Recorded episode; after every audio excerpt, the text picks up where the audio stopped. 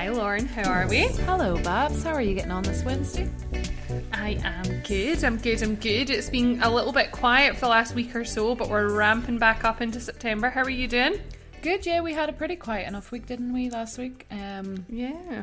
About eighty percent of our staff were off, so we had a bit of a break. Do you know what? I feel like, do you not feel like everyone has COVID at the minute? Like, everyone is ill, it's, it's awful. Yeah, it seems like it's just getting worse again. I don't know. Yeah. Don't say that. Don't say that. My fourth run at my wedding is happening in a few months. You'll get married. Don't worry. You'll get married. um, and you know what? We have loads of um, listeners and clients actually that are in the bridal retail sector in some way, shape or form. So my fingers are crossed for you guys as well, not just me. Yeah, it's like really tough times for weddings and people getting married and stuff. Like, if you think about it, people have been putting their weddings off for two years now. Like, it's mad, isn't it? Yeah, totally mad. Um so tell me, what are we talking about today other than my personal life? Today we are talking about something very exciting for everybody listening. Um we are going to be talking about G D P R. Now, everybody loves the excitement of G D P R, don't they? I think they do. And I think it's one of those topics that everybody's scared of as well. So I want to just dive deep into it. Basically, like G D P R for dummies. I'm not calling sure. any, any of you guys dummies or anything, but just I want you to be able to explain it so it's in simple terms. Sure, that's fine. I think we'll probably need a couple episodes on this, guys. Um, but what we'll do today is we'll do like a bit of, as Lauren said, like an overview, key things that people should know about. And then if there are any questions, we always take listener questions. So you can just fire them in. Lauren will give the details at the end of this episode. Um, but you can just fire those in and we can answer them in more detail when we go and do a deeper dive into G D P R in the next time we do a G D P R episode. So I just want you to explain for me um, what is G D P R. So what does G D P R stand for? It stands for the General Data Protection Regulation. And if you want to be really geeky, two oh one six slash six seven nine. Wow. Wow. I am taken aback. Babs, what does that mean? Um, that is, that is the E U legislation number, essentially. Um, so when we're writing it in legal documents, that's how we write it. And now we write it a whole lot different now because of Brexit. But if you're E U based, if you're an Irish company or, or elsewhere in the E U, it's going to be General Data Protection Regulation two thousand sixteen slash six seven nine. Basically means it was the six hundred seventy-ninth piece of legislation that came out in twenty sixteen. Wow. You learn something new every single day in Jameson Law. And wasn't that exciting? So let's just go right in there. So let's just talk about what G D P R is, G D P R is um, and what it's all about. What does it mean? Sure. So it's the biggest overhaul that there's been to privacy legislation in the E U. And for all intents and purposes, I'm just going to say E U, but I, I mean U K, because the E U, the U K was part of the E U in twenty eighteen when it first came in. Um, so basically, it completely overhauled all the data protection rules. Before that, in the U K, we had the Data Protection Act nineteen ninety-eight. It wasn't really worth the salt, to be honest. Um, it really just... it didn't really offer the protection that it needed to for personal data. You'd have things, a lot more things like um, marketing spam, cold callers, all of that kind of stuff that um, whether you agree with the principles of G D P R or not, it has dampened down quite a lot compared to the way it used to be. Um, it also brought in much higher fines for companies that did breach data protection rules, um, which has made data protection compliance a lot scarier and more important. How much are those fines? Like, if you don't comply with G D P R, how much would you be fined for breaching those? So the regulator in each country, so in the U K it's the I C O, um, the Information Commissioner's Office, they can fine any business up to twenty million euro or four percent of their global annual turnover, whichever is higher. Oh, okay, that's interesting. So let's say, explain to me, explain to me what a, a, a breach would be like. Like, what would a breach be? There's so many breaches, so many breaches. The ones that everybody cares about are a data leak. You know, like you've heard about it on the news, like uh, Amazon's account details are hacked and everybody's email address and password is sent across the internet. And it means that everybody can get into their personal accounts and get all their details, or or card details, even worse, for making payments online. That's hacked, and then that just is spread across the internet. Like, those are the biggest breaches, but there's tons of breaches. There's like, and I'm sure we'll go into this in more detail, but not registering when you're meant to, not having the right policies and procedures in place, not reporting a breach when you're meant to. That's the big one, guys. Um, not training your staff up, not having your your staff sign the right documentation. There's loads of breaches under G D P R. We hear about the scary ones that impact the big companies, but it's not limited to that. And you said like a breach would be like a company getting hacked and then bank details and stuff being like out there for anybody to see. How is that the company's problem if they got hacked? Because it means that they didn't have the right systems and processes in place to protect it. Now, is every company going to be completely foolproof? Absolutely not. And there's going to always be cleverer hackers out there than there are protective systems. But where it would be a breach, for instance, is if the company that got hacked took no steps or didn't take the right steps to protect the data. Had that company brought in the fanciest, best, most expensive, highest quality system, had it audited every six months, like, you know, had great processes and procedures in place for their staff, that would be a different story. Would they be found to be in breach? Maybe, but the fine probably wouldn't be that bad. It's it's what step have you taken all the steps you possibly can to protect people's data? And how does that come into like small businesses? Like if they are that small, they wouldn't really hold that much personal data. Do they still have to comply with these rules? Absolutely. Now, is a regulator ever going to fine you twenty million dollars? Highly unlikely. But they, they have the ability to do so, which means if what you do is bad enough, they could still fine you a hundred grand, which for a small business might be absolutely crippling. Um, I know if we were hit by a fine like that, it would it would cause us a lot of problems. So I'm sure it would for most small businesses. Um, the, the thing that I guess people need to think about is, while the I C O is obviously more concerned about the big businesses and people that make the bigger impact in society, they are also concerned about smaller businesses, and they might start by picking off the big ones, but they'll come after the smaller ones sooner rather than later. And that's not said to panic anyone. It's just trying to give you an understanding of why this is really important. Yep. I know you are one for, well, you're not one for like being into like technology and stuff like that, but small businesses um, or big businesses, everybody in general, um, what kind of processes and systems should they have in place to protect their their data that they're holding? So it will totally depend on what they're holding. For instance, if you're a one-man band and you don't have like a shared drive with staff or anything like that, and everything is just on your laptop, and the extent of your personal data is names, email addresses, and telephone numbers, well then, if you have antivirus software, if you have anti-malware, if everything is password protected, like, I'm not saying that's absolutely fine for your business because it might depend on the nature of your business, but that's going to be taking a lot of the steps that you need to take. Now, if you have six members of staff and you all operate from a shared drive and you're holding things like information on a person's gender, their sexuality, their race, all of a sudden it becomes a lot higher risk, and it means taking steps to make sure that only the people that need to see certain data can see the data, and that it's properly protected. So something like, I mean, we use Office three sixty-five, obviously a very well-known provider. We feel like we understand and appreciate that Microsoft have kind of got their, their shit together. Um, Google is is normally taken to be the same, Google Drive. Um, it's it's about making sure you make the right decisions and have the right policies and procedures in place depending on the nature of your business and who has access to your personal data. And what happens after a data breach? Like, what if, say, tomorrow all of the data that we hold got leaked? What would happen for us tomorrow? Well, if the data was leaked, you would have to report that data breach to the regulator. So in the U K, it's seventy-two hours to report a data protection or a personal data breach to the I C O. Um, now, that's seventy-two hours upon discovering it, or when you should have discovered it. So like sticking your head in the sand won't help here, but if something happened behind the scenes and you couldn't possibly have known until three days later, it's seventy-two hours from then.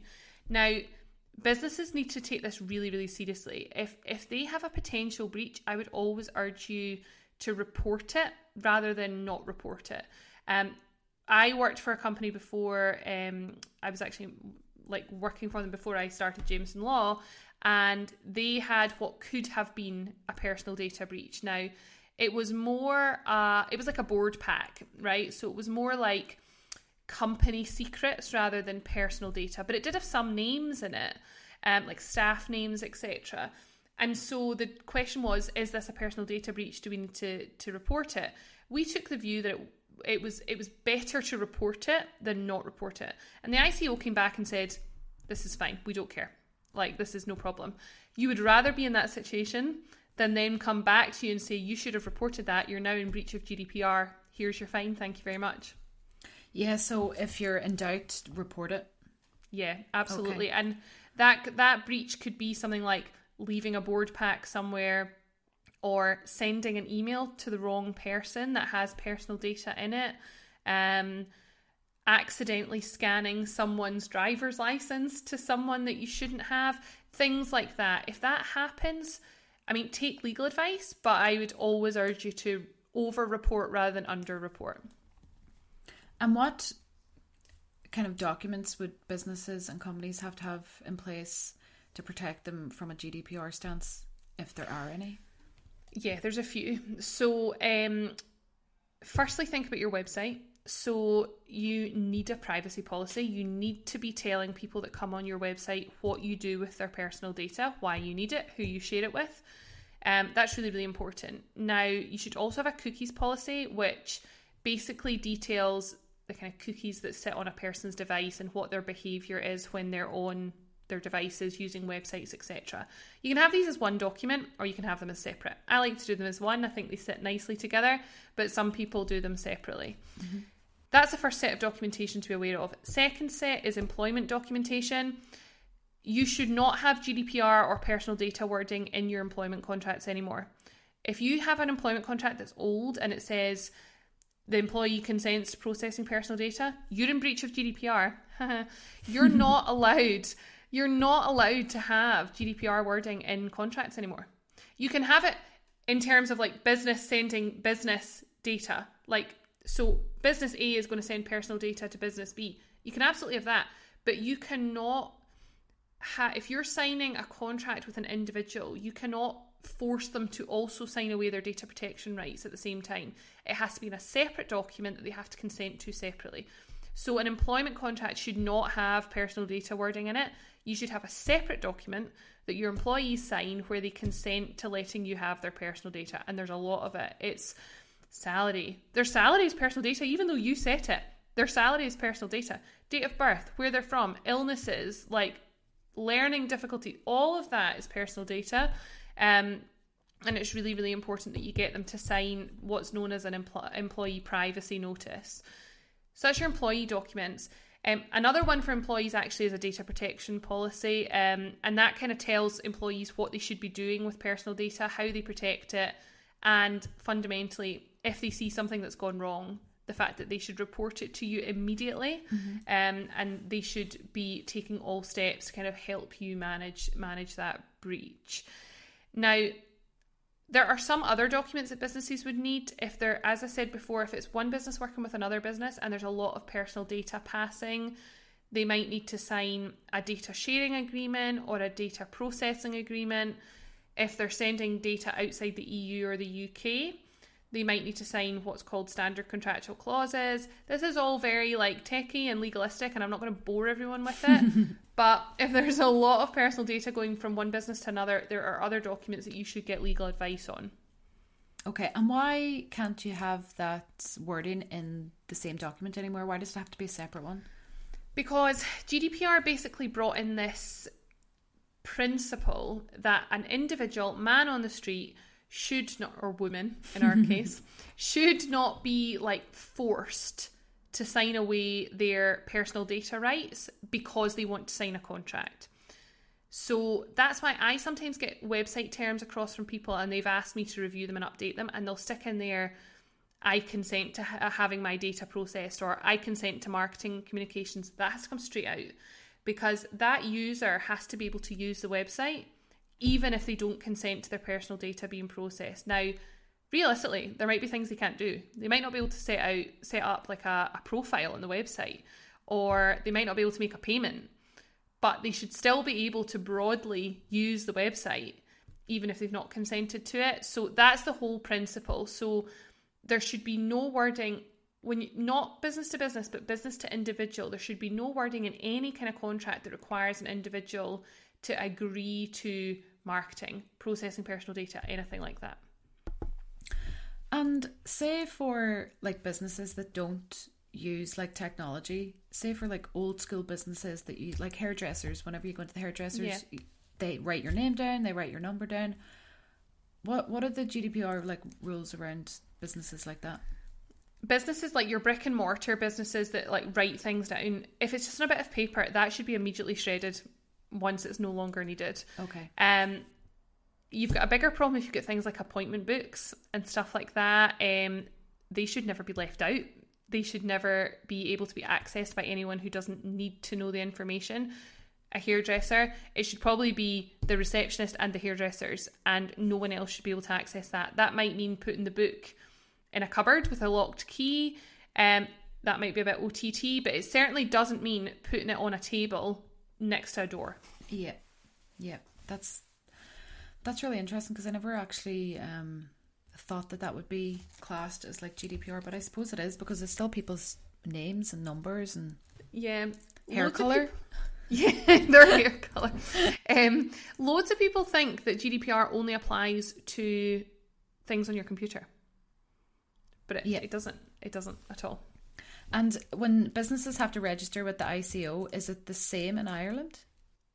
Yes, but with the Data Protection Commission in Ireland, there are different kind of thresholds as to when you have to register. So there are only certain businesses in Ireland that need to register, one being like local authorities, there's a couple others. So actually, whereas like ninety-nine point nine percent of businesses in the U K need to register, I'd say it's way lower for Ireland. Like it's probably like ten percent. I just made that up, but it's really yeah. quite low. Yeah. Um, if you're an Irish-based business or you do business in Ireland, um, ask us about it, or have a look on the Data Protection Commissioner's website in Ireland, um, and you'll be able to get some guidance, but it is a little bit different. Are there any rules and regulations around how long that you can keep personal data? Like, can I keep somebody's name and email address for fifteen years?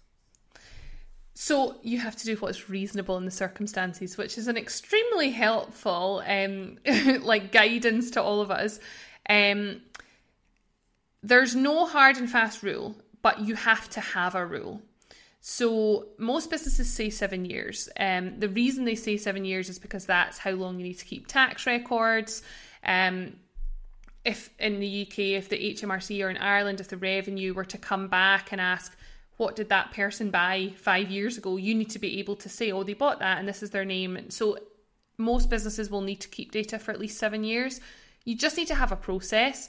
Um, what you won't need to keep for seven years is things like, oh, I spoke to that lead two and a half years ago and she has a dog and two children, and so might be interested in buying children's clothes in future.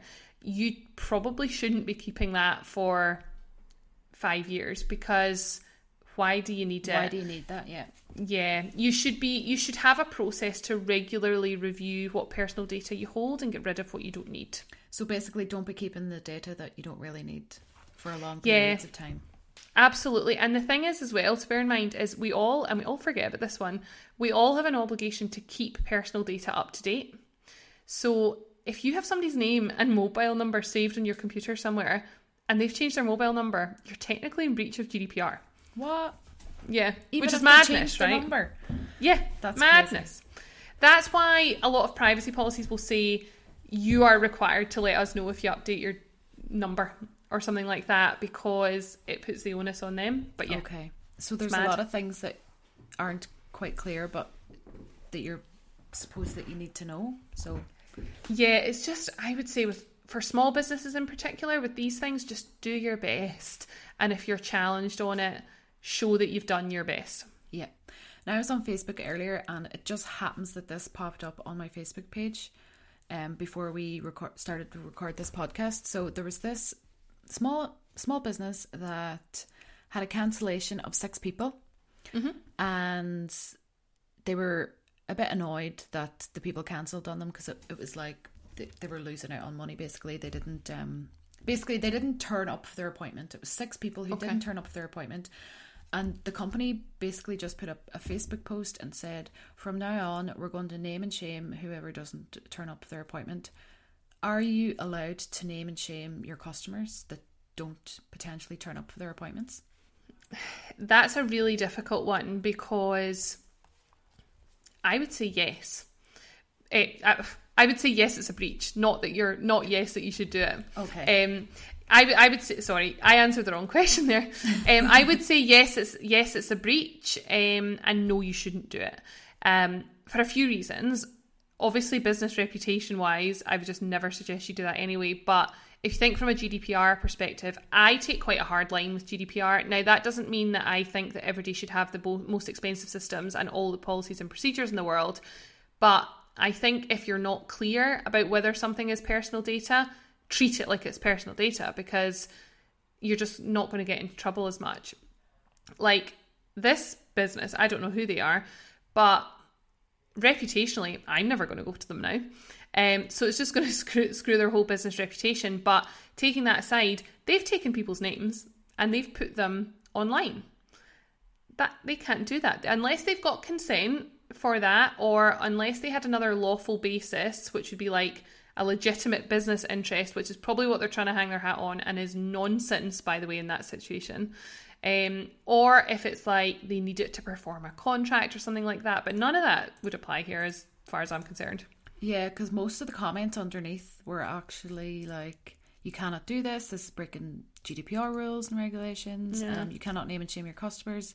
Loads of people were commenting as well, saying you're going to lose customers over this. Yeah, I mean, I think it's a really stupid business decision anyway, but G D P R wise, yeah, I mean, it's, it's, I'd say it's one that's on a thin line. And when something's on a thin line, especially from a G D P R perspective, err on the side of caution. Yeah, yeah. It's just but not it, worth it. No, it's just not worth it. For all those fines that you'll probably end up getting, yeah. What's the point? Just keep your data protected. And also, if you, okay, think them fine, right? But reputationally, if you're, if you hear that a business has been fined by the Information Commissioner's Office, do you trust them in future? I definitely wouldn't anyway. No, There's no, no way I would. There's no way. Absolutely not. Um, yeah, are there any other questions that you have or that people have asked about G D P R? I don't think so. I think that's everything that I've had for today.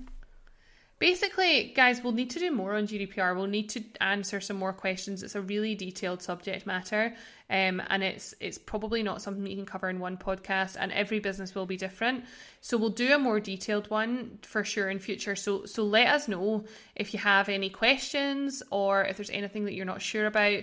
And also remember that at Jameson Law, we offer free legal advice calls. So if you want to book on one of them and ask your particular G D P R questions um, in a G D P R protected way and not on a podcast, um, then just drop us a, drop us a message as well. Yeah, you can email us at legal leverage law at gmail dot com. Amazing. Brilliant. Thank you so much, Lauren. No problem. I hope you have a lovely evening. You too. Have a good one. Bye. Bye.